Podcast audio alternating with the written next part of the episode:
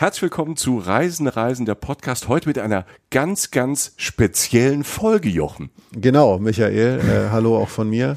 Wir waren auf Tour ähm, bis kürzlich und sind durch ganz Deutschland gereist und äh, hatten eine wundervolle Zeit und möchten uns bedanken mit einer Folge, die natürlich wie immer eine Reisen-Reisen-Folge ist, nämlich ein Ort wird von uns beleuchtet, Malaysia, wie ihr alle wisst.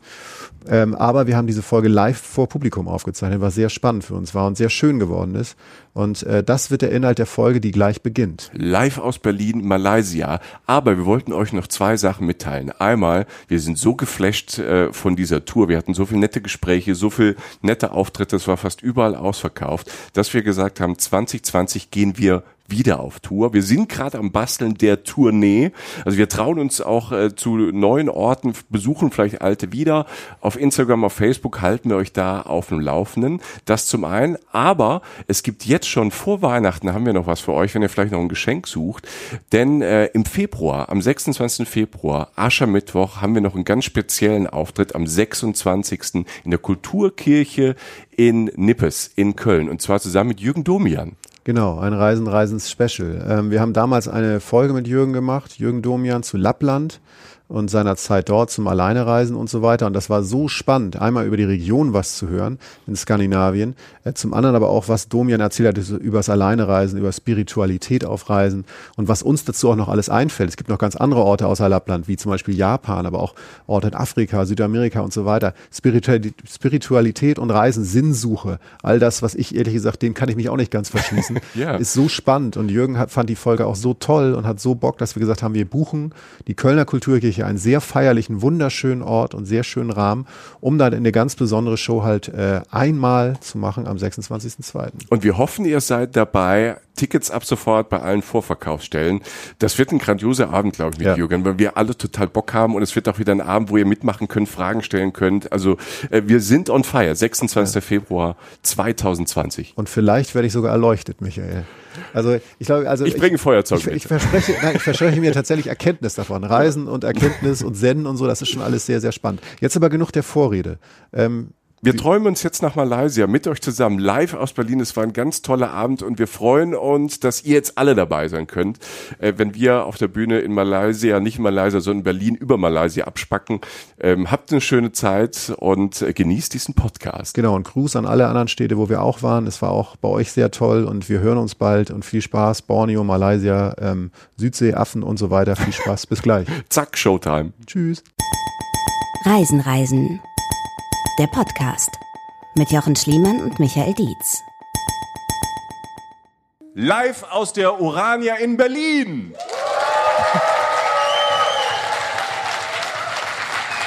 Yeah! Sehr, sehr freundlich. Sehr, sehr freundlich. Vielen Dank. Vielen Dank. Vielen Dank. Ihr, ihr, zu Hause seht das nicht, wie die Leute hier abgehen. Wir haben sie ekstatisch, ein, ja? ekstatisch. Wir haben sie eine Stunde lang gequält und bearbeitet. Die freuen sich jetzt einfach, dass was anderes passiert. Michi hat schon nichts mehr an, vor ich sage. Jochen ist wie immer. Ja. Ähm, wir sind äh, auf der Tour, auf der Reisen, Reisen Tour 2019. Vielleicht gibt es nächstes Jahr wieder eine. Wir wissen es nicht nur um das zeitlich einzuordnen. Und äh, wir machen einen Live-Podcast auf der Bühne äh, in der Urania und äh, sitzen auf der Bühne vor ganz vielen netten Menschen, die wir schon kennengelernt haben, die aber noch nicht wissen, wie ihr zu Hause, wo dieser Podcast hingeht heute. Ja. Lieber Jochen, mein Freund Jochen, willst du das große Geheimnis lüften? Es geht nach Malaysia. Große Freude im Saal. Ja. Es, es, fliegen BHs auf die Bühne, glaube ich, gerade.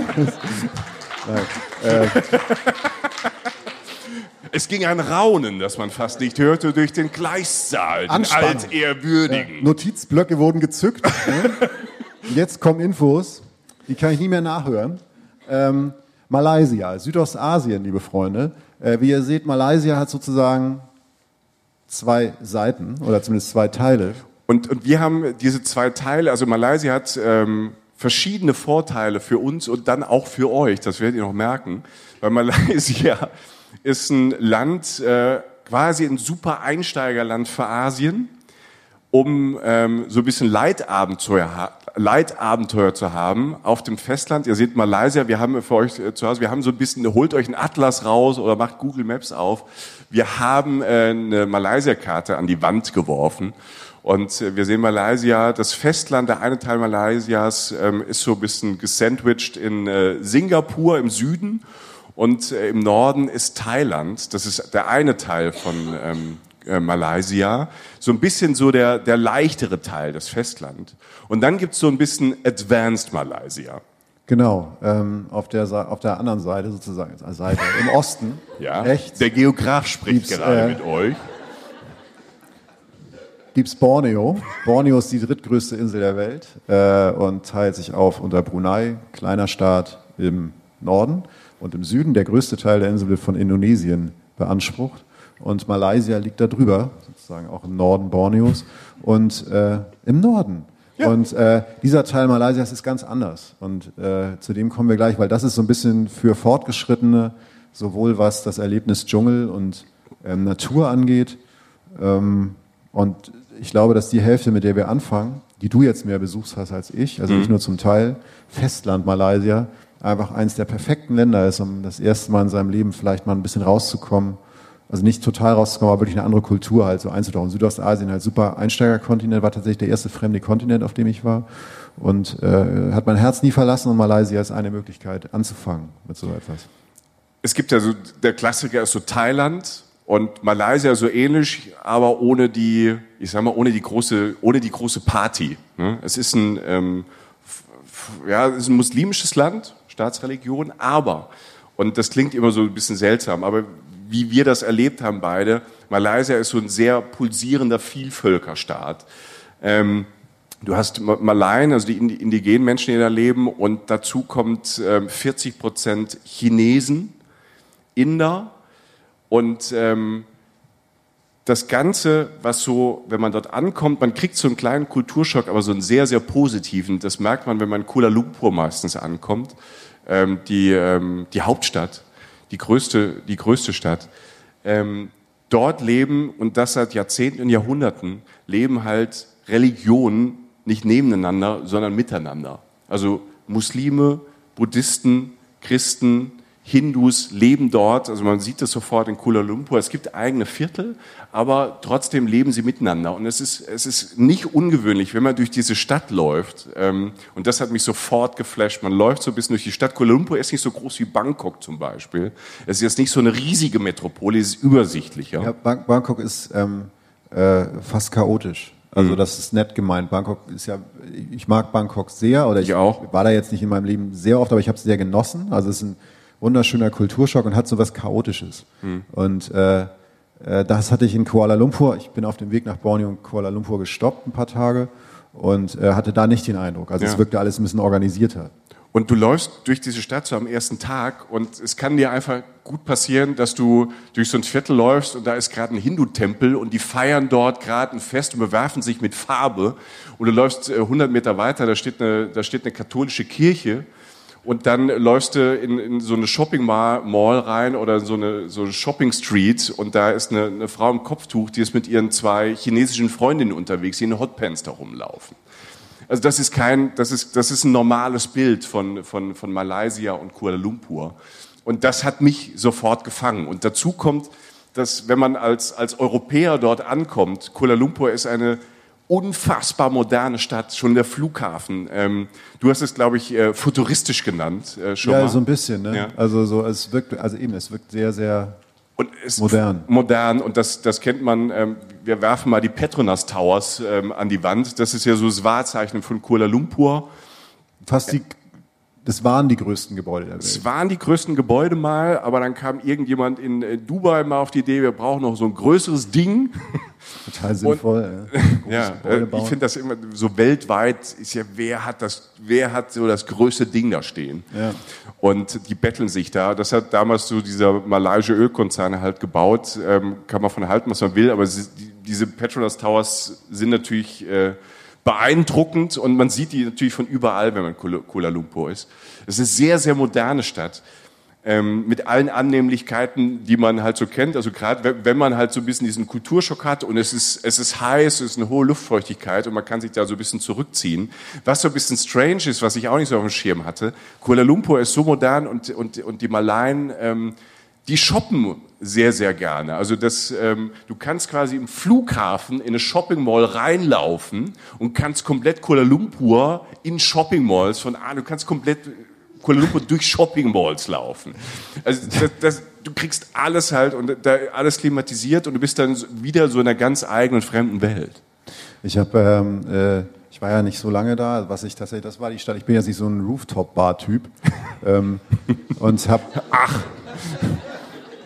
ich, also ich mache das nicht so oft und irgendwie, also reizt mich jetzt nicht so, wenn man da irgendwie 82 Euro für einen Drink ausgibt, für einen guten Blick so. Ähm, da habe ich es dann doch mal gemacht und äh, äh, das ist so eine Rooftop-Bar. Das ist, oh, das ist ein Klischee, aber es war irgendwie, passte irgendwie. Ich hatte irgendwie mhm. Bock in dem Moment auf so eine moderne Stadt runter zu gucken und irgendwie auch so, so ein bisschen so, also eben, ja, also es passte, es passte irgendwie. Es ist manchmal, es ist manchmal wie im Film und ich bin jetzt auch nicht der Rooftop-Bar-Mensch, ähm, war dort, aber ich habe einen Tipp bekommen und das ist, das ist wirklich der Hammer. Es gibt das Manara KH Hotel. So, so, so, ist ein schicker Bunker. Also das, das ist Manara, so ein Laden, ja. den du noch nie gesehen nee, hast. Manara, ja, klar. Von innen. Ne? Wir wissen ja, wie äh, Jochen so reist. Und das ist wirklich so, die haben auf dem Dach einen Helikopterlandeplatz. 34 Stockwerke, oben kannst du schön mit, mit dem Heli einchecken. Ne? Landest in KL, so als Tipp, nehmt euch einen Heli und landet da. Aber nur bis 18 Uhr. Also wenn er nachkommt, müsst ihr auch mit schön mit, mit dem Elektrozug oder Monorail halt reinfahren. Aber sonst könnt ihr mit dem Helikopter fliegen. Nur bis 18 Uhr, weil dann bauen die da oben auf diesem, auf diesem Helikopterlandeplatz eine Rooftop-Bar auf. Aber halt jetzt nicht so diese schickimicki, sondern die bauen halt so ne, Tische, Stühle einfach schnell hin, so auch ein bisschen mit Plastik, sieht so ein bisschen ähm, entspannt und relaxed aus. Machen so ein paar Lämpchen an, ein paar Kerzen. Das auf dem Haar, oder? Was? Auf dem Haar, Krass. wo der Heli normal landet. Was den großen Vorteil hat, es gibt kein äh, Geländer. 34. Stock, es gibt halt kein Geländer. Äh, Nein. Naja, du kannst ja nicht da irgendwie Beine baumeln. Äh. es gibt schon ein paar Leute, die aufpassen, dass da keiner Anlauf nimmt oder wie du einmal sagst, ich lass mal die Beine baumeln. Also ja, gut, wenn da, die passen aus, keine Ahnung. Wenn da Fußball mal wegrollt oder so beim Spielen. Wer spielt in der Rooftop-Bar Fußball? ich find's einfach komisch. Ich frage für einen Freund. Ja, ja, ist ja. schon gut. Ja. Für Gunther, ne? Ja, für Gunther. Er spielt in der Rooftop-Bar. ja, schon klar, Alter. Nein, da sind schon ein paar Leute, die aufpassen, aber es ist halt, wer mal so auf so einer Bar, auf so einem Rooftop halt war, der guckt natürlich meistens durch so ein Plexiglas oder durch, durch Scheiben oder. Ein Zaun. Man kann ja auch einfach mal einen Zaun dahin machen. Oder ein Zaun oder ein Gatter. Ein Gatter. Ja. ja. Ja, ich, ich, ich, ich versuche mich in deine Welt reinzufinden. Ja, schwierig. Ja, aber das ist wirklich. Das ist sehr schwierig. Aber was, was natürlich nicht da ist, ich unterbreche dich zum achten Mal, ja. ist ja ein Dach wahrscheinlich. Und das ist schon geil. Du bist wirklich Open Air dann. Ja. Wie, Aber ja. Wind ist ja natürlich auch ein Thema auf der Höhe, oder nicht? ja, also wenn da irgendwie, da weht, da, so kam ich auf den Fußball, den es natürlich nicht gibt. Äh, aber Wind, Wetter, da ist ja, äh, man ist den Elementen ausgesetzt praktisch. Ja. Das stimmt. Auch da, aber es gibt genug Leute, wenn es da, also Malaysia, so wettertechnisch ist das, ist das spannend, das kann mal sehr schnell das Wetter ja, sich, sich, ändern ja. und da passen die schon auf und dann äh, gibt's okay. Alarm und da gehen alle runter. Also Safety First, auch in Malaysia. Es ist, ein, es ist ein sehr, sehr sicheres Land, sehr modernes Land. Also Infrastruktur komplett, also touristische auch, ähm, perfekt, ist 1A.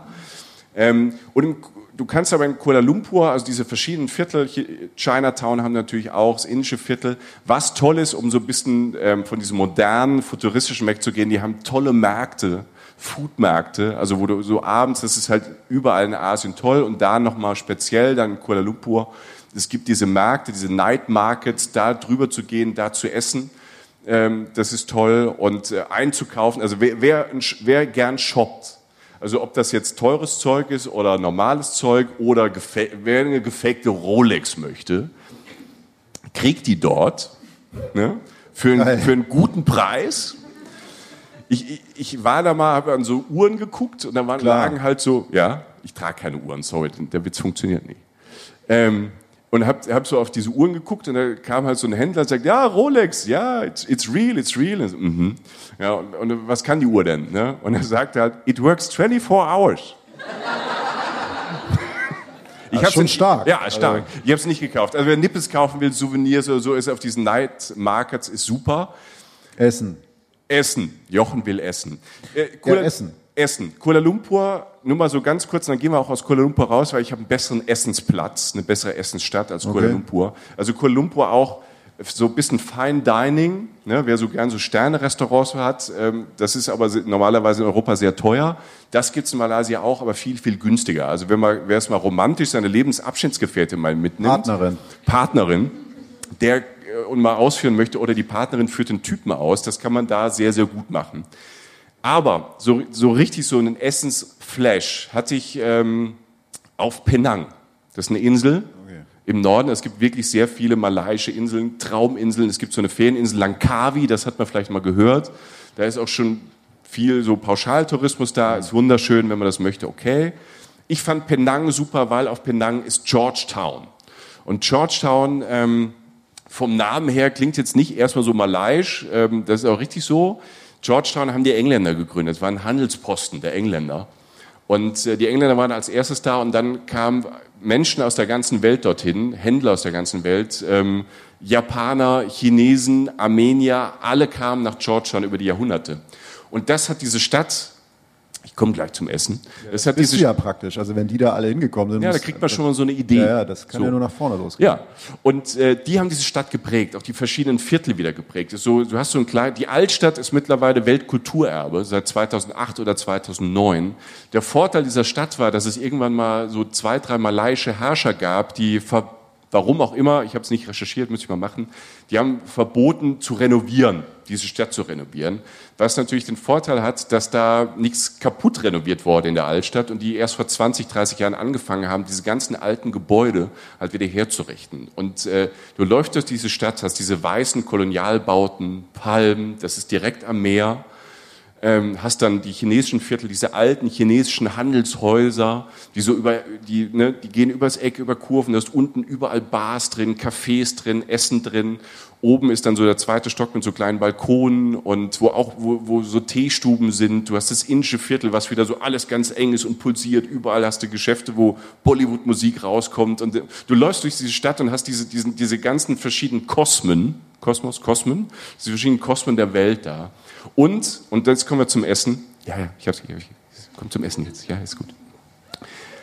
Street Food. Das ist, das ist da in, in, in Georgetown auf der Straße essen. Das ist erst, weil man denkt, auf der Straße essen, was hole ich mir da? Ne? Kriege ich da Durchfall? Ähm, ähm, was passiert mir in Asien? Ich, wir versuchen immer die Leute ja zu ermutigen, geht in Asien, esst dort bei, ähm, am Streetfood, da wo auch die Malaien, wo die Einheimischen essen. Das Problem in Asien ist einfach auch das Wasser unsere äh, europäischen Mägen vertragen einfach auch das Wasser nicht. Deshalb ist immer so der Tipp, ähm, esst halt keinen Salat. Das ist zwar abends der Cocktail mit den Eiswürfeln ist cool, aber guckt, wo diese Eiswürfel herkommen. Weil das ist das Ding, wo man dann halt krank wird. Aber alles, was da durchgekocht ist und diese verschiedenen Gerichte, die da es auf der Straße gibt, man kann sich halt wunderbar durch komplett Asien durchprobieren, in kleinen Schälchen. Man kriegt das alles erklärt und man kann, man muss nicht ein großes Essen machen, wie wir Deutsche das ja gern machen, sondern du kannst da mal probieren, da mal probieren. Diese Street Food Markets gibt es ja hier, Gebäude in, in Berlin, ich glaube Halle 9 oder Gebäude 9 in, in Kreuzberg, ähm, wo man sich überall so ein bisschen durchprobieren kann. Und das ist in Asien erfunden worden und Geil. das ist einfach äh, in Georgetown am tollsten, weil die Atmosphäre dazu auch stimmt. Weil diese tolle alte Stadt und das Essen und die Atmosphäre, da ist es nicht ganz so heiß wie, ähm, wie im Süden Kuala Lumpur. Also ja. wenn Malaysia, würde ich immer sagen, Georgetown auf jeden Fall. Zwei Sachen, die ja. mir dazu einfallen. Erstens, ja wohl drei. Erstens, ich will da hin ähm, zweitens, ähm, was Essen angeht, weil du gesagt hast, Asien, ich weiß nicht jetzt, ich, also in Indien sollte man jetzt nicht am ersten Tag auf der Straße essen. Also einfach nur so will ich als etwa. Ich habe da eher in Hotels dann erst angefangen, weil einfach da durch das die Art des Essens oder, oder was auch immer halt, also da würde ich jetzt nicht am, am, äh, am bodenständigsten äh, äh, äh Essensstand auf der Straße ja. essen. Ich habe das gelesen. Äh, das, das andere ist, Penang ist doch das Curry. Genau. Ja. Penang Curry. Das ist schon geil. Das ich habe hab tatsächlich mal so einen Kochkurs gemacht. Äh, das war in Kuala Lumpur. Die, die Köchin war allerdings die Chinesin, aber die schon lange in Kuala Lumpur lebte und ich habe Curry gemacht. Und äh, es gibt ja diese Pasten zu kaufen, die, auch, die ich auch gern mal äh, benutze zu Hause. Ich weiß jetzt auch warum, weil dieses, diese Paste, Alter, ich habe mich da echt so in Orbit gemörsert über Stunden. einen Tennisarm danach. Ja, genau. Es war echt, Alter. Da musste das noch angeröstet werden und das. Da waren ja alle schon 38 Zutaten, so damit es überhaupt zu der Paste kam. Ne? Schmeckte richtig geil, aber es waren halt irgendwie gefühlt 80 Grad. Ich habe dann und dann halt was Scharfes gegessen. Ne? Also es war irgendwie, äh, ja, also ging, ging so halb, aber es war halt gutes Essen. Aber es ist auf jeden Fall ein großer Aufwand. Liebesrespekt für Currypaste. Ja, Pe- Penang Curry, also dieses eher muslimische Curry, also man kennt die Currys ja von Thais und das hat nochmal so einen anderen Spin einfach. Und was ich ja, was, was ich nicht wusste damals, als ich erstmal da war, die machen ja viel mit Kartoffeln einfach, also Curry und Kartoffeln, wo wir als Deutsche immer denken, wir können alles an der Kartoffel. Ne? Wir sind die Kartoffeln. An der Kartoffel. An der Kartoffel. Kannst du alles. Ey. Ja. Bist du mal an der Kartoffel morgens, so, stehst auf, fährst zur Arbeit, erstmal eine Stunde an die Kartoffel. Äh, ne? Michi, Ja, an der Kartoffel, wird mein erstes Buch heißen, glaube ich. Na, na, aber das ist, in, in diesem Curry sind halt Kartoffeln drin und sie haben auch verschiedene Kartoffeln. Die Kartoffeln schmecken anders und sie bereiten die anders zu. Und das ist, ähm, das ist so, du hast so Disco im Mund. Das ist so eine, so eine andere Geschmacksexplosion einfach. Und deshalb diese Currys probieren und die sind auch überall in Malaysia, auch wenn es Penang Curry heißt, weil es da auf dieser Insel ähm, erfunden wurde. Keine Ahnung, ähm, das wissen die wahrscheinlich selbst nicht, aber es heißt ja Penang Curry und diese Currys gibt es halt in unterschiedlichen Regionen Malaysias und sie haben natürlich, wie auch in Deutschland, so einen eigenen Spin und ähm, deshalb man kann sich durch dieses Land fantastisch durchfuttern. Und, und um Penang zu verlassen, das wird dich freuen, wenn wir beim Essen sind, Jochen ist ja Fan, ich bin ja so, ähm, vielleicht habe hab ich es mal gesagt, ich mag ja Pudding sehr gerne. ja, habe ich gehört. Äh. Ähm, um den Ball aufzunehmen, Jochen pflegt ja die vierte Mahlzeit. Also wenn man mit Jochen auch unterwegs ist, ich habe das ja erlebt, wir waren ja zusammen auf Norderney. Für Jochen sind drei Mahlzeiten nicht genug. Jeden Tag gibt es irgendwo einen Rast mit Kuchen und Kaffee. Der feine Herr. Habe ich im, äh, jetzt im Frühherbst des Lebens, äh, muss ich gestehen, dass ich das zu schätzen weiß. Also ähm, eine, eine Mahlzeit, die ja praktisch nur sich um Genuss dreht und Ja. äh, sich Ja. Zeit nehmen für sich. Ja. Ähm, da kann man viele tolle Sachen erleben. Ich halte das für eine der größten kulinarischen Errungenschaften. So. Ja. Äh, und da gehst du, mein Freund, Ja. in Malaysia nicht leer aus. Und das ist so das Überraschende. Die vierte Mahlzeit gibt's auch in Malaysia. Sie ist nur ein bisschen anders. Ich habe eben gesagt, die Engländer waren da und die lassen ja gern auch mal was da. Nicht immer nur Gutes, aber sie haben äh, die Tea Time dagelassen in Malaysia. Und Scones. Ne, du kriegst überall. Oh, Sco- jetzt habe ich ihn. Scones sind toll. Jetzt habe ich den Jochen, ne? Nicht so süß, aber halt süß. Ja, und man kann Erdbeermarmelade dazu essen, die auch in Malaysia angebaut wird und da auch gemacht wird. Ist geil. Ist ja. geil, ne? Mach weiter. Ja, ja, ich mach weiter. Mach. Und das Scones- und Erdbeermarmeladenzentrum sind die Cameron Highlands. Und die Cameron Highlands sind quasi, ich nehme mal deinen Fachjargon, in der Mitte des Landes. Ne? Da gibt's, da gibt's äh, ein, Gebi ein Gebirge, da geht so 1600, 2000 Meter hoch. Und äh, die Malaien fahren da sehr gerne selbst hin. Es ist klar, dass die Engländer dorthin sind, weil Malaysia ist sehr heiß und da ist es kühl. Das ist das ganze, ganze Jahr eher kühl. Dann sind es dann so 20, 25 Grad. Du hast eine andere Luft. Es ist sehr entspannt. Und da gibt es überall in diesem Teeanbaugebiet, ich erzähle gleich, wenn man da hinfährt, das ist der Hammer. Und in diesem Teeanbaugebiet, was die Engländer da ähm, kultiviert hatten, was es immer noch ist, und da gibt es überall, Tanarata, also die Bezirkshauptstadt, das ist jetzt kein touristischer Geheimtipp, sag ich mal. Äh, Das ist sehr touristisch, aber da gibt's halt tatsächlich, du sitzt dann halt im Dschungel zwischen Teeplantagen und äh, trinkst einen Tee, isst Scones mit Erdbeermarmelade, die auch dort, äh, die Erdbeeren wachsen dort auch, aber vor allem wächst da halt Tee. Und die Fahrt in die Cameron Highlands, ich habe es mit dem Bus gemacht, ich habe gesagt, Infrastruktur, Malaysia ist ein super Busland. Fünf Sterne Busse, du hast, du hast Platz, da können wir, wir zwei mit unseren langen Gräten, ähm, äh, können, es da hinlegen zum Schlafen. Super Bussystem, es gibt für jede Preisklasse Busse. Man kann auch sehr gut mit Mietwagen durch Malaysia fahren, ne? weil die Infrastruktur so gut ist, weil es so entspannt ist. Es gibt, das klingt immer, wenn ich das, das klingt immer so komisch, wenn man das sagt, es gibt deutsche Autobahnen. Okay. Es gibt wirklich deutsche Autobahnen. Also ja, deutsche Firmen haben dieses komplette Land mit, mit Autobahnen. Wenn man die Augen so ein bisschen zumacht und fährt durch eine, auf einer malaiischen Autobahn, denkst du manchmal, du bist Du im Schwarzwald. Ja, du machst ja die Augen nicht auf der Autobahn zu, Meister. Ich, vielleicht war ich mal Beifahrer, Jochen. Ja, ja. Und Gunther ist gefahren. Der Gunther ist gefahren. Fahr rechts. Aber das Ding ist, wenn, wenn du dann in diese Camry... Rechts. Wer hat gesprochen? Nicht links. Wenn du, wenn du mit diesem Bus oder Mietwagen diese, diese Serpentinen da hochfährst, also dieses Hochgebirge rein, gehen irgendwann, da hast du schon so ein, so ein, so ein, so ein, so ein Urwald, so ein Bergdschungel und irgendwann gehen so Terrassen auf und da sind halt diese Teeanbaugebiete und die sind halt so auf Terrassen angelegt. Das sind Blicke, da gehen wirklich so Täler auf, wo auf einmal so, so Übersprünge sind mit Terrassen und äh, was, was man natürlich auch nicht weiß, ist, dass es da verschiedene Teesorten gibt. Die haben Teesorten gibt und diese Teepflanzen, das sind ja wie so Hecken und die je nach Sorte haben die auch so verschiedene, so kleine grüne Blätter. Und die haben auch verschiedene Arten von Grün. Ne? Also äh, du fährst da durch und überall schimmert, wenn die Sonne da drauf äh, geht, überall hast du ein anderes Grün ins Gelbliche rein. Das ist ein Farbenspiel, was man halt gar nicht erwartet. Und deshalb Cameron Highlands finde ich, ein, auch wenn es jetzt kein Geheimtipp ist, ist ein absolutes Go, auch mal um klimatisch Ja. Sich ein bisschen abzulenken. Oder wie du, Jochen, dann halt jeden Tag sich ähm, Scones reinzuballern mit Erdbeermarmelade, weil es dort halt auch Erdbeerfelder gibt. Da gibt's auch so Erdbeerfarmen. Und ähm, da wollen die auch immer hinbringen. Das sieht aber auch wie, aus wie zu Hause. Wenn man da eine Tour macht, ähm, Teefelder einmal machen, da durchlaufen, gucken, wie die Tee ernten und so. Das macht Spaß. Und da gibt's halt auch Dschungel. Also man kann dann auch Dschungeltouren machen, die so ein bisschen, so ein, so ein bisschen, ich, ich nenne es jetzt, klingt so blöd, aber so ein bisschen Anfängerdschungel. Wenn man da noch nie war, kann man halt mal so Dschungeltouren machen, wo man so zwei, drei Stunden halt mal einfach mal da reingeht.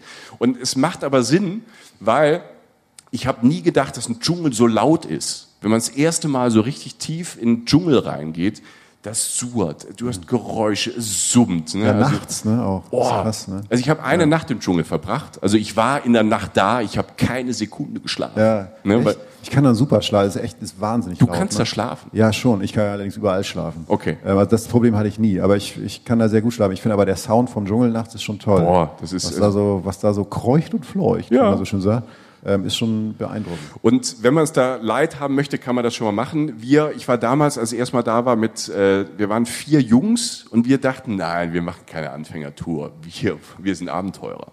Wir wollen richtig in den Dschungel. Und da sind wir zu so einem Tourguide, das war so ein, so ein Inder, und der grinste einfach nur und so, okay, ich bringe euch in den Dschungel. Und er hatte so ein Pickup und fuhr und fuhr in den Dschungel rein, bis es halt nicht mehr ging, machte den Truck auf, holte eine Machete raus. Und dann sind wir in den Bergdschungel gelaufen. Natürlich 1A wieder vorbereitet. Ja. Flipflops. Jo. Ey, du, Bergdschungel, Malaysia, es ist laut, Tiere, alles Mögliche, ne? nix mit hier, ne? ähm, Outfits und Hut und alles Mögliche, wir da reingelaufen. Der Typ hat sich kaputt gelacht über uns. Ne? Flipflops ist aber echt Flipflops ist hart. Also Und es gab so eine Situation, und da kamen wir dann echt an die Grenzen, ne, wenn du nur so ein T-Shirt anhast, kurze Hosen und Flipflops. Und da sagte er so irgendwie so, ich werde das nie vergessen, er hatte die ganze Zeit so gegrinst, er hat sich so kaputt gelacht innerlich, war aber total freundlich oder so. Und es ist ja zu Recht kaputt gelacht. Und irgendwann sagte er, standen wir an so, an so, an so einem Hügel und er sagte, look up, look up. Und wir guckten hoch und wir standen unter einem Spinnennetz. In diesem Spinnennetz hingen Vögel. so, so eingewickelt oder was? Also da hingen Vögel. Dieses Spinnennetz, das war 20, 30 Quadratmeter groß. In Berlin, in Kreuzberg zahlst du da 350.000 Euro für, für die Größe mittlerweile. Ein riesen Spinnennetz. Und er so, and look there, over there, they are the spiders. Und das willst du eigentlich nicht sehen, wenn du in Flipflops und T-Shirt da stehst. Handteller große Spinnen, die halt Ätzend, so, Alter, die halt, da, da, äh, ne, da, also das kann man da auch erleben, aber es gibt die Light Tour. Also wenn, wenn, der hat uns richtig gegeben. Aber Cameron Highlands großartig, man kann das auch wirklich light machen, ohne diese Erfahrung. Man braucht auch nicht für alles einen Survival-Kick für 4000 Euro. Ne? Das braucht man auch nicht, aber Flipflop ist keine gute Idee. Nee, klingt, klingt. Äh, sag noch mal einen Strand. Und dann, äh, Ich habe noch, wir haben die ganze Zeit auf die Petronas Towers geguckt, ich zeige noch einen Strand. ja, So. Ja, geht, ne? das ist einfach? Strand. Das ist Norderney, mein das. Weißt du noch? Ja, weißt du noch, ob Norderney? Nein, das ist so ein malaiischer Strand. Deshalb, man, man kennt so Malediven, man kennt ähm, Thailand. Malaysia hat das alles. Es gibt verschiedene Inseln. Es gibt Inseln, die sind total basic. Ich habe eben schon mal Langkawi getroppt. Das ist wirklich so eine Ferieninsel mit Ressorts und all- alles. Meine Lieblingsinsel ist Tioman. Tioman liegt im, im Osten und man, man fährt von Kuala Lumpur zum Beispiel oder auch von Cameron Highlands kann man da hinfahren. Man muss nach Mersing und dann kann man mit dem, ähm, entweder mit einer Fähre oder die ganz harten, wie wir es damals gemacht haben, sind mit dem Speedboot rüber, fahrt mit der Fähre, ey. Die geben echt Gas. Und, ähm, und das Tolle ist an, an, an Tioman, du fährst auf diese, auf, diese, auf diese Insel zu, so diese Fährfahrt ist schon toll, du, gehst, du siehst dann erstmal das Festland und dann liegt halt in in diesem Meer liegt eine gigantisch große grüne Schildkröte. Also das sieht so aus. Du hast einfach einen, so einen großen grünen Hügel, der in diesem Meer liegt. Das ist völlig surreal. es sieht halt aus, wie als würde da, würde da eine große Schildkröte schwimmen. Und diese Insel ist so toll, weil sie für jeden was hat ähm, in Malaysia. Du kommst dort an und es gibt verschiedene Bereiche auf der Insel, verschiedene Strände auf, an der Westküste. Es gibt da auch so ein bisschen Partystrand. Ne? Es ist zwar ein muslimisches Land, aber da gibt es natürlich auch Partystrände. Es gibt ganz ruhige Strände. Und einen will ich aber noch nennen. Und zwar Natürlich, man muss ein bisschen, das Abenteuer muss dazu. Es, auf der anderen Seite gibt es den Juara Beach von Tioman. Da gibt es auch so eine Schotterpiste hin oder so eine betonierte Piste, da kann man sich auch hinfahren lassen. Die habt ihr bestimmt nicht genommen? Nein, wir sind gelaufen ist es ein toller Wanderweg. Wie weit ist es? Sieben Kilometer. Oh. Man kann auch sein Gepäck oh. sich hinfahren lassen und dann laufen. Äh, mit, mit festen Schuhen, nicht mit Flipflops wie wir. Ähm, es ist wunderschön, weil, muss sich Tiermann vorstellen, jeder Strand, es ist ein ganz flacher Strand, der sieht ungefähr so aus. Und dann hast du überall so ein bisschen Hütten, ein ähm, bisschen Basic und dann geht direkt hinten dran der Dschungel los, so ein Bergdschungel, so ein richtig saftig grüner Bergdschungel. Wenn du da, wenn du da morgens aufwachst, hörst du das Meer rauschen und hinten hörst du die Affen und auch wieder den Dschungel. Und das, das ist wunderschön. Das ist also wenn du morgens, wenn du morgens oder abends da einschläfst, ist es traumhaft schön.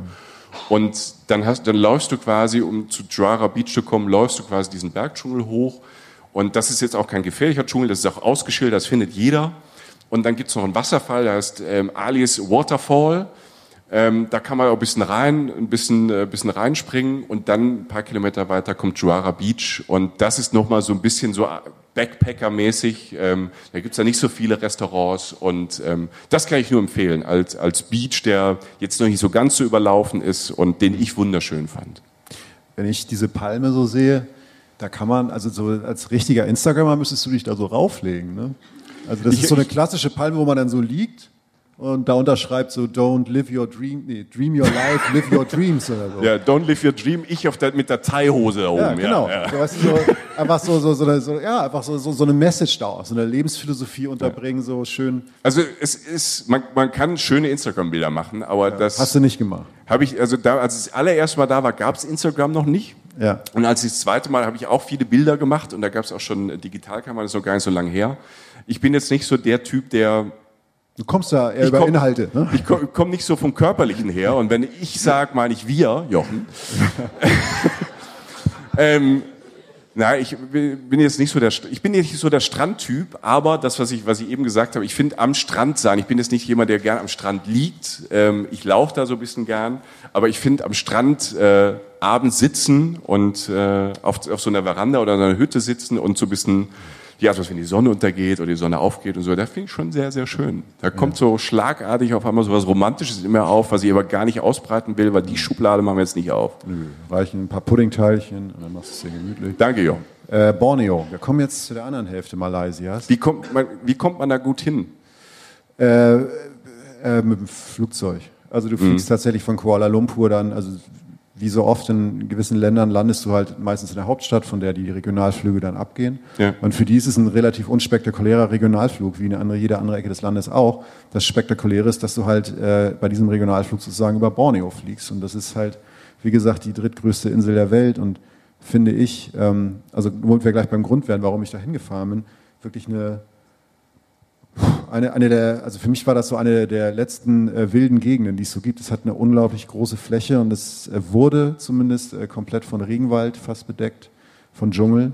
Ähm, das nimmt natürlich ab, ähm, wie sich das gehört heutzutage, äh, sagt man natürlich, also kommen wir vielleicht später nochmal kurz mhm. noch, aber natürlich schrumpft diese Fläche, weil irgendwelche Idioten ähm, äh, dass da permanent abholzen und abbrennen, vielleicht auch weil Idioten wie wir, inklusive mir, manchmal immer noch zu blöd sind, Sachen mit Palmöl zu kaufen. Also wir, wir, kaufen einfach manchmal Sachen, die befeuern, dass dort halt ähm, äh, Sachen gerodet werden, die nie wieder äh, so erwachsen können. Ich hau da mal ganz kurz rein, dass wir die, weil um da nicht später nochmal draufkommen zu müssen, ähm, diese, diese Palmölnummer, ne, das ist ja auch sowas, wo wir sagen, macht's, macht, wenn man, wenn man mal da ist und sieht diese Dschungel, und es ist gerade die Saison, jetzt September, Oktober ist gerade rum, die machen diese Brandrodung da, also große Firmen machen Brandrodung, illegale Brandrodung, ähm, und da werden halt dann ne, auf diesen ganzen Dschungelflächen, Flächen, auf diesen ganzen Dschungelflächen, schweres Wort für einen Pfälzer, ähm, werden dann halt ähm, Palmen angebaut, um dieses Palmöl zu erzeugen. Und ähm, weil das halt sehr, sehr günstig ist in der Produktion, steht das Zeug halt bei uns in der Drogerie.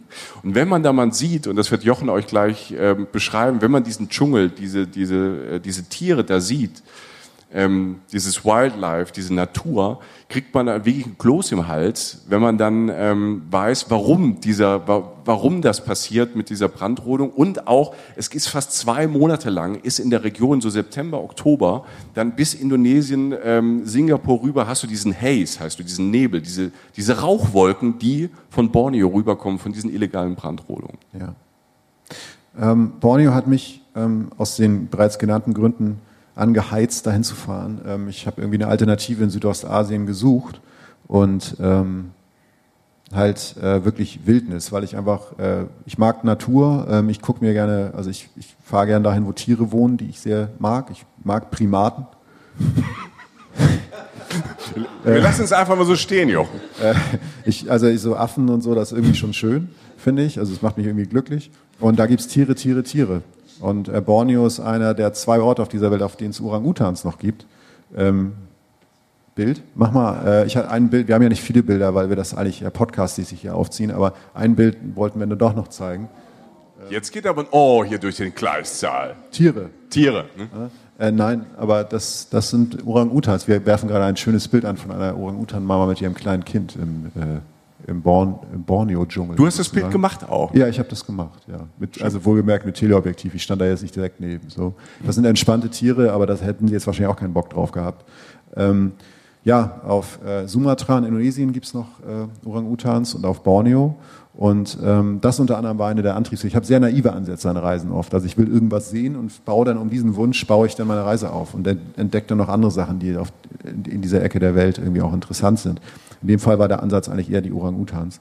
Ähm, und äh, du kommst an, also wenn du es machst wie ich, fliegst du an einen Ort namens äh, Sandakan. Das ist im Bundesstaat Sabah. Es gibt zwei Bundesstaaten. Äh, im Malaysia Teil von Borneo und der, äh, der im Osten heißt halt Sabah, das ist der kleinere. Und du fliegst da in die Stadt Sandakan, das ist eine kleine Stadt, äh, und fährst von ungefähr 30 Minuten nur mit dem Taxi oder halt von mir aus ein paar Minuten mehr mit dem Public Bus nach Sepilok. Und Sepilok ist letztlich ähm, das, weshalb man da hinfährt. Da gibt es diverse Pennmöglichkeiten von, ähm, von feudal bis schlimm. Also man kann da wirklich auch billig pennen oder gut. Äh, und in Sepilok, letztlich der, die Hauptanlaufstelle ist das Sepilok Orang-Utan Rehabilitation Center. So. Und da habe ich unter anderem den Orang-Utan, den wir gerade gesehen haben, gesehen. Und es ist ein super Beginn, bevor man da in die Wildnis Borneos entgleitet, weil dort, das ist kein Zoo, das ist nicht eingezäunt. Ähm, das ist einfach eine, Stelle, an der äh, eben traumatisierte Orang-Utans oder andere Affen äh, wieder aufgepäppelt werden oder Orang-Utans, die einfach verletzt sind oder was auch immer und da halt gefüttert werden. Deshalb kommen die natürlich eine Zeit lang da mal hin, weil es irgendwie relativ einfach was zu essen gibt. Äh, kein Zaun wohlgemerkt. Und äh, das kann man sich da angucken. Und deshalb kommt man den Tieren da relativ nah. Und das ist eigentlich sehr schön, weil es sich, wie, wie gesagt, nicht wie ein Zoo anfühlt. Du hast gerade so Einsteigerdschungel gesagt. Epilog ist ein bisschen der Einstieg in Borneo vielleicht weil es da auch diese äh, Holzwege gibt, die manchmal über den Dschungel gebaut werden. Ne? So erst denkt man natürlich, verdammt, keine Realness, ich habe Flipflops an und trotzdem ist irgendwie hier ein Steg. Du wärst natürlich dann barfuß nebenher gelaufen wahrscheinlich. ähm, ich bin über den Steg gegangen und mir sind einige Wesen entgegengekommen, nämlich nicht nur Orang-Utans, sondern auch andere Affen, die da wohnen. Und also Steg ist ja, um den Urwald zu schützen einfach. Genau, ja, ja, ja, ja. Und, und, und den Weg für, weil, weil da auch Touristen, die dann äh, äh eher Mainstreamer angelegt sind, einfach auch dann leichter zu diesen, zu diesen Tieren kommen oder zu der Futterstelle. Da laufen aber auch andere äh, Affenarten, zum Beispiel lang Makaken zum Beispiel. Die sind zornig, ne? ja, die sind besser gebaut und also sie sind muskulös, flink und äh, wären, in der, wären in der Lage, dir einen schlechten Tag zu bereiten. Okay. Mein Guide, also wir hatten, du hast auf Borneo irgendwann einen Guide, wenn du wirklich in den Dschungel reingehst, weil du das aber nicht alleine kannst. Und äh, ich war am ersten Tag war ich alleine da, das kann man sich alleine angucken. Und am zweiten Tag, als ich diesen Guide getroffen habe, sind wir da halt nochmal hin. Und er meinte halt so, pass auf, eine Regel, wenn die dich angucken, ich kann das nicht, versuch das jetzt, wenn die dich angucken, zucken die so mit den Augenbrauen so. So, also ziehen die so hoch. Und was die da machen, ist sich so ein bisschen auschecken. Das heißt, mach das nicht zurück. Und guck denen nicht lange in die Augen, weil sonst gibt's halt Beef. Ne? So. Und äh, ich natürlich völlig fertig. Gehe geh den Weg drunter, jeder Affe ist. Ne? Das heißt, wir sind so durch den Dschungel gelaufen den ganzen Ja, ja, nur über diesen Steg. Okay. Äh, und äh, ich habe es überlebt, also ich bin hier. Ähm, und äh, das, was da aber auch natürlich sind, sind diese Orangutans. Und die sitzen teilweise auch da auf dem Geländer dieses Stegs. Und äh, einmal dieser dicke, da war so ein, so ein dicker Orangutan, der so auch schon so in die Jahre gekommen war. Und das war, das ist halt schön, weil die strahlen eine unglaubliche Ruhe aus. Manche sagen, sie sind faul. Ähm, sie sitzen einfach rum, haben relativ lange Arme und gucken so rum. Und er hat eine sehr freundliche Ausstrahlung. Wir haben uns dann auch länger in die Augen gesehen. Und, äh, Wie lange hast du da gesessen? Mit dem Dicken. ich weiß nicht, ein paar Minuten oder so. Es ist schon schön, also so einem Tier so nah zu kommen und strahlt ja auch eine Weisheit aus. Ich fühle mich ihm sehr nah. Ich weiß nicht, wie er das erlebt hat. Er hat sich da nie geäußert. Also ich habe auch meine E-Mail-Adresse dagelassen, aber irgendwie kommt da nichts. Ähm, war für mich wohl wichtiger. Ähm, der, was auf Borneo krass ist, weil du auch schon über, über Klima sprachst, Borneo ist halt nochmal alles potenziert. Das heißt, du hast ähm, eine absolut abgefahrene Tierwelt. Du hast halt, also ich habe hier zum Beispiel ähm, drei Zahlen, nicht viele versprochen. 620 verschiedene exotische Vogelarten auf Borneo. 620. Unter anderem halt Nashornvögel. Das sind so große Dinge, die haben so ganz große, markante Schnäbel, die eine ganz seltsame Form haben. Da gibt es viele Arten von, die es nur da gibt. Ähm, 220 verschiedene Säugetiere. Also, und Affen, Affen, Affen. Also wirklich, also du hast, das ist kein Scheiß jetzt. Ich habe da weiße Affen gesehen, rote Affen, schwarze Affen, äh, Gibbons hörst du hu, hu, hu, morgens so im Dschungel so, also so schön, also auch wieder, wo wir bei Dschungelsounds sind. Ähm, du hast 15.000 Pflanzenarten, Alter. Ähm, das ist eine Menge Holz, da wächst die größte Pflanze der Welt. Wobei du mir gestern noch erzählt hast, es gibt auch, ähm, die gibt es wohl auch auf dem Festland, die heißt... Die Stinkpflanze? Ja, genau, Riesenrafflesie, bis zu einen Meter große Blüte als Durchmesser. Das Problem ist halt, das ist ein Vollschmarotzer und ahmt Aas nach, um Tiere anzulocken. Das heißt, das Teil stinkt wie Sau. Sie ist schön und groß und stinkt wie Sau. Also wir in Cameron Highlands gibt's die auch. Und das, äh, du riechst, du riechst auf einmal irgendwas, wo du, du weißt nicht, was es ist. Es ist nur sehr, sehr unangenehm. Und dann läufst du wirklich noch 20. Gunter. hey. Und gerade sind Hey. Bilder im Kopf aufgegangen, die ich nicht wir sehen raus. wollte. Ja. Ähm, apropos Schubladen, die wir rausschneiden. Ähm, nein, und du läufst dann wirklich noch 20 Minuten diesem Geruch nach, der immer intensiver wird. Und diese Pflanze ist wirklich wunderschön, aber sie stinkt halt bestialisch. Und Sie macht ihren Job. Ja, Ja. ja. und der funktioniert. Ähm, riesige Schmetterlinge, lila große Libellen, ähm, giftgrüne Schlangen, andere farbige Schlangen, Echsen, riesige Ameisen, alles ist größer, bizarrer, also es ist wirklich abgefahrenes Naturerlebnis. Nicht der Preis, den man zahlt, aber die, die, was da auch zugehört, ist, dass das Klima noch mal krasser ist. Also du hast halt wirklich ähm, extreme Luftfeuchtigkeit, es ist extrem heiß. Also ich habe das äh, noch nie so erlebt wie da. Der Regenguss in der ersten Nacht auf meiner Hütte war unfassbar. Es war echt so unglaublich laut und so doll. Weil die Regentropfen auch, die sind Ja. groß wie, wie Fäuste. Ja, als wenn einer einen Eimer auskippt. Ja. Also es ist wirklich ähm, äh, alles irgendwie extremer. Ähm, und du bist dann auch ich, muss zugeben, habe mir dann natürlich auch so ein bisschen, habe ich so ein bisschen equipped so. Also man soll sich so Leech-Socks kaufen für so Blutekel, so Socken, die so, so ganz fein gewebt, die gehen so bis zum Knie, dass man halt, dass die sich da nicht so reinbeißen oder so. Und du hast dann halt auch mal, du hast anderes Moskitomittel, also nicht autan, autan lachen die da drüber, du hast dann so härteren Shit. Also äh, So dieses Die-Zeug. Diet, ja, Diet. Diet, Diet. Ja, ne? so wie dein Name. Vom Militär entwickelt. Genau. Toll für die Haut. Ja, ja. Die, du verlierst die ersten Schichten deiner Haut relativ schnell. Es ist wie ein sanftes Peeling. Es ist wie ein Peeling. aber es schützt vor, den, vor, vor Insekten. aber äh, ja, da, das musst du schon am Start haben. Der Lohn ist wie gesagt groß. Von Sepilok kannst du zum Beispiel, ähm, zwei Stationen will ich noch nennen, ähm, in den China-Batanga-Fluss, äh, China-Batangan-Fluss reisen. Dass du fährst praktisch von Sepilok, das liegt relativ nah am Wasser, fährst du mit dem Bus, äh, steigst dann in ein Boot und fährst vom Meer aus in, in so einen riesen Fluss rein. Und ich nenne ihn immer so den äh, Amazonas Borneos, weil es einfach dieses Abbild eines wilden Flusses im Dschungel ist. Ähm, und fährst da rein, hast du zwei, drei Tage, die so landeinwärts im Boot reist. Und das ist toll. Das ist wirklich schön, weil du ähm, da auch aus der Ferne dann das erste Mal wirklich auch wilde Orang-Utan siehst, was ich irgendwie, die waren dann nicht ganz so nah, aber es war schon irgendwie krass so, also die halt wirklich zu sehen, da wo sie wohnen und irgendwie ist es sehr belohnt, zumindest eine, Reihe- ein Grund, warum ich öfter mal unterwegs bin. Und was du vor allem an diesen zwei, drei Tagen machst, ist am äh, Sonnenaufgang und Sonnenuntergang halt mit einem kleinen Boot dann ähm, in die Seitenarme reinzufahren. Und äh, gerade zum Sonnenauf- und Untergang äh, finden sich die Tiere da zum Schlafen bzw. Aufstehen und vor allen Dingen halt essen. Und äh, du fährst, schipperst dann so ganz leise, manchmal auch einfach dann nur noch mit dem äh, Ruder da durch und siehst halt wirklich, wie sich die tummeln, alle die ganzen, die ganzen Tiere da. Oder ähm, das ist einfach schön.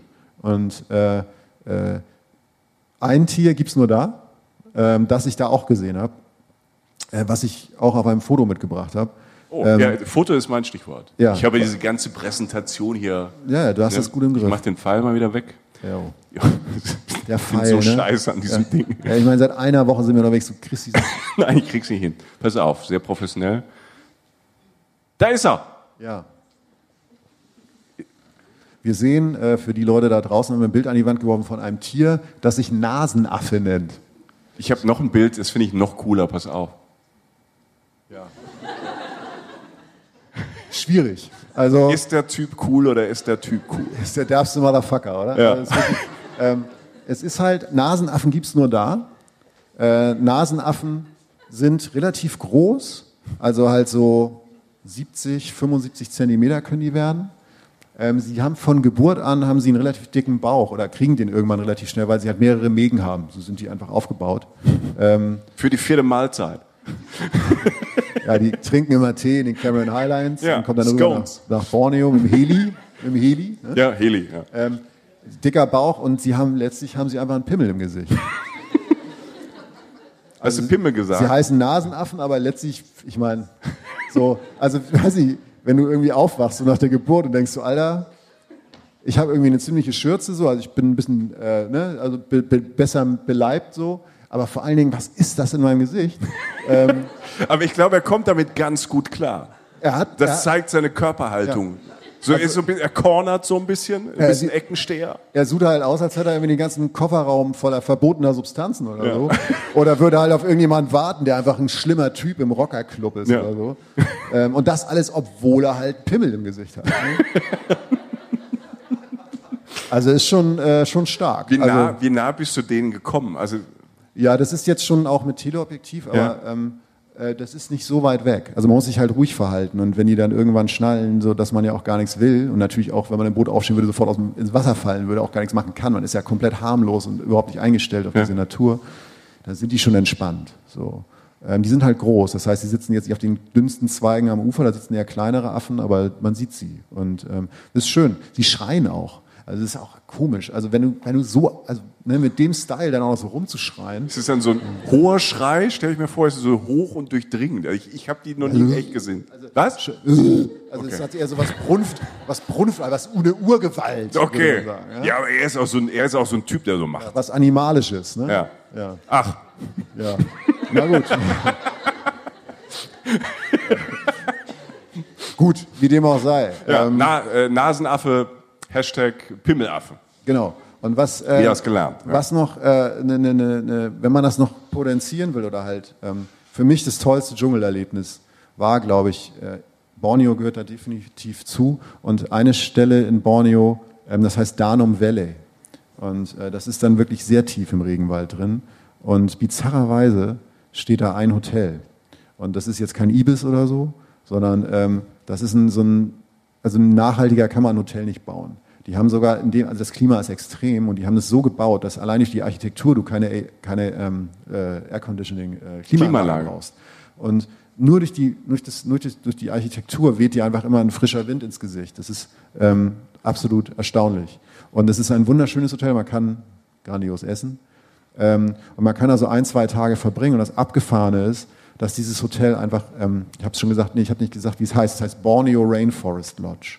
Ähm, ist übrigens so geil, dass selbst, ähm, wie heißen die, irgendwelche Royals, William und Kate da auch schon mal abgestiegen sind. Das sind äh, England. Waity Katie da. Ja, Also, das ist jetzt absolut nicht mein Fachgebiet. ja. also irgendwie Royals hängen da ab Ja. und ich und Solange Andrew nicht kommt, ist alles gut. ja. Prince Andrew, den gibt's auch, ne? Ja, der ist gerade nicht, dem geht's gerade nicht so gut, weil er ist auch, glaube ich, nicht so ein netter Typ. Aber das ist eine ganz andere Geschichte. Okay. Ähm, ja, bin ich auch nicht so drin. Ja. Ähm, auf jeden Fall, äh, was du da machen kannst, du wohnst halt direkt im Dschungel, kannst es dir gut gehen lassen, aber du hast halt den Obersound des Dschungels, wohnst halt auch am Danum-Fluss und ähm, du kannst jederzeit raus in den Dschungel gehen und dir den angucken. Das heißt, du bist mitten im spannendsten Dschungel, den ich so kenne und kannst, das sind Guides, die warten auf dich sozusagen, die wohnen da, das sind Locals, die da wohnen und äh, beziehungsweise die arbeiten da, die wohnen ein bisschen weiter außerhalb und mit denen kannst du in den Dschungel reingehen und kannst Walking-Safaris machen. Das heißt, wir haben dann mal einen Orang-Utan beobachtet einen halben Tag lang oder du gehst nachts raus und guckst dir diese Nachttierwelt an, die ist ja total abgefahren. Da gibt es so ein Ding, das heißt Kobold-Maki. Das ist wie heißt das? Kobold-Maki. Das ist so ein kleines Ding, das sieht so aus wie so ein Miniatur ähm, äh, Koala, also so, so graues Fell und krallen sich so an Bäumen fest, haben so riesige Augen. Das versendet manchmal so Kiffer als GIFs. So, wenn du irgendwie so, wenn du irgendwie was, wenn du irgendwie was, äh, äh, so, so, das ist ein Ding, weißt du, so, gehen die Augen so auf. Und die haben natürlich so große Augen, weil die nur im Dunkeln was sehen müssen. Ähm, also abgefahren. Und das hörte gar nicht mehr auf. Also es ist unerschöpflich, ähm, diese Natur da. Und das war, das war toll. Ähm, Borneo ist aber auch, man kann auch Strand machen auf Borneo. Es ist nicht nur Dschungel. Und das ist der Punkt. Ich, ich hatte diesen naiven Ansatz mit den Orang-Utans und hatte natürlich dann irgendwann viel mehr und, und Mhm. schwärmen da ja vielleicht auch noch von, wie man so ein bisschen merkt. Ich, fand's, ich finde es wirklich eine wunderschöne Ecke. Ähm, und das abgefahren ist, irgendwann am Ende dachte ich so, jo, Strand, vielleicht ist ja auch noch Strand. Ist Strand. Das ist relativ nah an den Philippinen. Mhm. Ähm, das war mir theoretisch bewusst, ich habe da nie so drüber nachgedacht. Und davor ist das vor Borneo, vor Sabah gelandet, also relativ nah. Du kommst da hin, an einem Tag könntest du da hinreisen, also an die Küste fahren und da mit dem Boot rüber ist das Semporna-Archipel. Semporna-Archipel. Ähm, und das ist, äh, ich habe es nennt mal die kleinen Malediven, weil es einfach so schön ist. Es ist das volle Klischee der, der Palme, des Strandes, der, des türkisen Wassers. Ähm, da gibt es ein Tauchgebiet, das heißt Sipadan. Ich weiß nicht, ich bin jetzt kein Profitaucher, aber da geht fischmäßig halt alles. Ähm, da kannst du aber als Amateurtaucher jetzt auch nicht einen Tauchkurs machen, so, weil es einfach ein bisschen härter ist wohl wegen der Strömung, aber wirklich so dann halt Barracudas und die großen Fische. Du kannst aber auch vom Strand aus halt schnorcheln und hast halt diese ganze tropische Fischwelt um dich rum. Ich habe ja so ein Fischbild Genau, das letzte, das letzte Bild letztlich. Ja. Ähm, das sind diese Feuerfische, ähm, die ja auch so ein Traum waren, dass ich die mal so sehe. Ähm, aber da, mit denen geht man jetzt nicht schwimmen, ne? Ja, du schwimmst, die schwimmen schon an dir vorbei, aber du solltest jetzt nicht irgendwie abschlagen mit Ja, ja, das meinte ich, ja. Also das ist so, da nicht hinschauen. Schnorcheln und- mit Feuerfisch. Ja, oder ein Arm Einmal. Ja. Hand in Hand oder so, nicht so schlau. Aber wunderschön. Ne? Ja, und du kannst da halt vom Strand dann so reingleiten. Und das, ich glaube, das ist ähm, äh, die Insel ist jetzt als Tipp in dem Sinne nicht mehr aktuell, weil es, es war Pom Pom Island hieß die Insel, es war eine der Inseln da, sondern vielleicht eher als reisephilosophische Geschichte. Ich wollte Orang-Utans sehen, ich habe mir da einen Trip drumherum gebaut, äh, habe gemerkt, da ist Strand und habe dann halt relativ spontan geguckt, was gibt's da so? Und das war halt ein Hotel im Aufbau auf dieser Insel, Pom Pom Island. Das würde ich mir jetzt nicht mehr leisten können. Das ist wahrscheinlich so ein Exklusivresort, wo dann halt Prince äh, Kate, irgendwie die da halt dann irgendwie halt immer Kate. äh, Kate, Prince Kate. Scones essen und dann irgendwie, weiß ich nicht. Ähm, das wäre jetzt, also das ist jetzt nicht so äh, in meiner Zielgruppe so drin, sage ich mal, finanziell. Ähm, aber wenn du sowas im Aufbau findest, ähm, dann kannst du da mal wohnen. Dann wird er vielleicht nochmal gesägt nebenan, aber nicht lange. Oder das, es funktioniert nicht alles perfekt und das Personal lernt noch scheiß der Hund drauf. Du bist halt einfach am wunderschönsten Ort der Erde und, und kannst es halt dir dann irgendwie ähm, kannst dir das dann in dem Moment leisten, weil du spontan handelst und weil du Chancen wahrnimmst, die sich ergeben, die du vielleicht vorher gar nicht weißt. Und das war so das, was ich auch so da wieder empfehle, also was so ein bisschen uns zu der Grundaussage hinleitet, vielleicht vom Anfangsteil, ist einfach nur dieses, lasst es auf euch zukommen. Also natürlich informiert euch über die Länder, in die ihr fahrt, jetzt nicht total blind irgendwo hinreisen. Aber es gibt, wenn man flexible Zeit lässt, dann passieren meistens gute Dinge. Meistens nicht mal die, die man geplant hat. Also es wird vielleicht was anderes sein. Träumt nicht zu fest von konkreten Sachen. Aber es wird was Schönes passieren, meistens. Ja, und es wird auch nicht jeder krank, Jochen. Ne? Nee. Oder es passiert. Ne? Und Malaysia, Malaysia ist einfach ein Land, wie wir es am, wie wir es am Anfang gesagt haben. Du hast diese, diesen Einstieg nach Asien in so eine neue, vielleicht manchmal so fremde Welt. Und es bietet halt die Chance zu entdecken, einfach drauf loszureisen, wenn man jetzt nicht zu, es gibt so ein, zwei Hauptreisezeiten, wo natürlich da auch viel los ist. Aber wenn man die Chance hat, ähm, dorthin zu fahren, man, ne, mal für die erste, zweite, dritte Nacht macht man sich mal ein Hotel klar, vielleicht Kuala Lumpur oder Singapur, so kann man ja auch rein und kommt mal da an und dann kann man da einfach mal drauf los, ne, weil die Infrastruktur stimmt, mit Zug, Bus, Bahn oder halt ganz mutig mit dem Auto. Und dann entdeckt man Ecken in Malaysia und das ist wie auch in Thailand. Es gibt immer noch Ecken, die jetzt noch nicht so überlaufen sind, die man wirklich noch entdecken kann, wo man so ein bisschen ähm, sich so einfühlen kann in dieses vielfältige Land, ähm, in dieses muslimische Land, was so ein die, die ihre Religion auch ganz anders leben, als wie man es aus Europa kennt. Und äh, man hat dieses Mischmasch an, an Kulturen und Religionen. Und deshalb finden wir, jetzt spreche ich mal für, für uns, es ist einfach ein ganz, ganz äh, tolles Reiseland, was man vielleicht nicht immer so auf dem Schirm hat, vor allem nicht als Abenteuerland, weil es halt dieses Pauschalding gibt für Malaysia. Aber es ist ein ähm, fantastisches Land, um Abenteuer zu erleben und äh, aber nicht verloren zu gehen. Danke.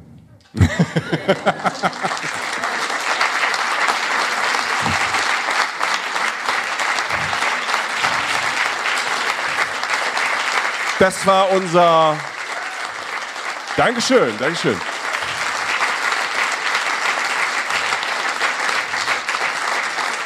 Danke. Dankeschön. Das war unser Live-Podcast aus der Orania in äh, Berlin. Vielen Dank. Äh, für uns war das jetzt äh, sehr schön. Wir hatten Spaß, äh, war trotzdem aufregend. Und ähm, immer noch ja, er zeigt das ja nicht. Ich kann das lesen. Ich versuche das immer so, euch so ein bisschen zu übersetzen. Du bist der Vermittler, ne? Ja. Moderator. Der Vermittler. Das zweite Buch schon. Ja, toll. Ja, es, wär, der, es war wirklich schön. Es, Ja. ist, äh, es ist seltsam ähm, und es ist tatsächlich aufregend, aber wir möchten euch wirklich danken, dass ihr hier war. Das bedeutet uns relativ viel und wir sind wirklich froh, das erlebt zu haben, muss ich wirklich sagen. Und dass ihr auch freiwillig zugehört habt. Das ist wirklich, verdammt, das mach du das. Nein, das ist so toll. Ich meine das ernst, Applaus danke. Jochen Schliemann.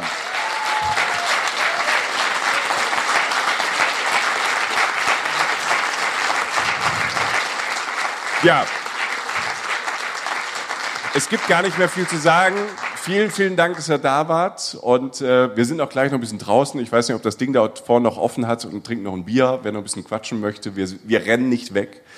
Ähm, habt einen schönen Abend und äh, vielleicht sehen wir uns irgendwann wieder in Berlin. Vielen, vielen Dank und vielen Dank fürs Hören und für die ganzen Mails und die Bilder, die ihr schickt von Reisen. Das bedeutet uns sehr viel. Vielen Dank. Macht's gut. Tschüss.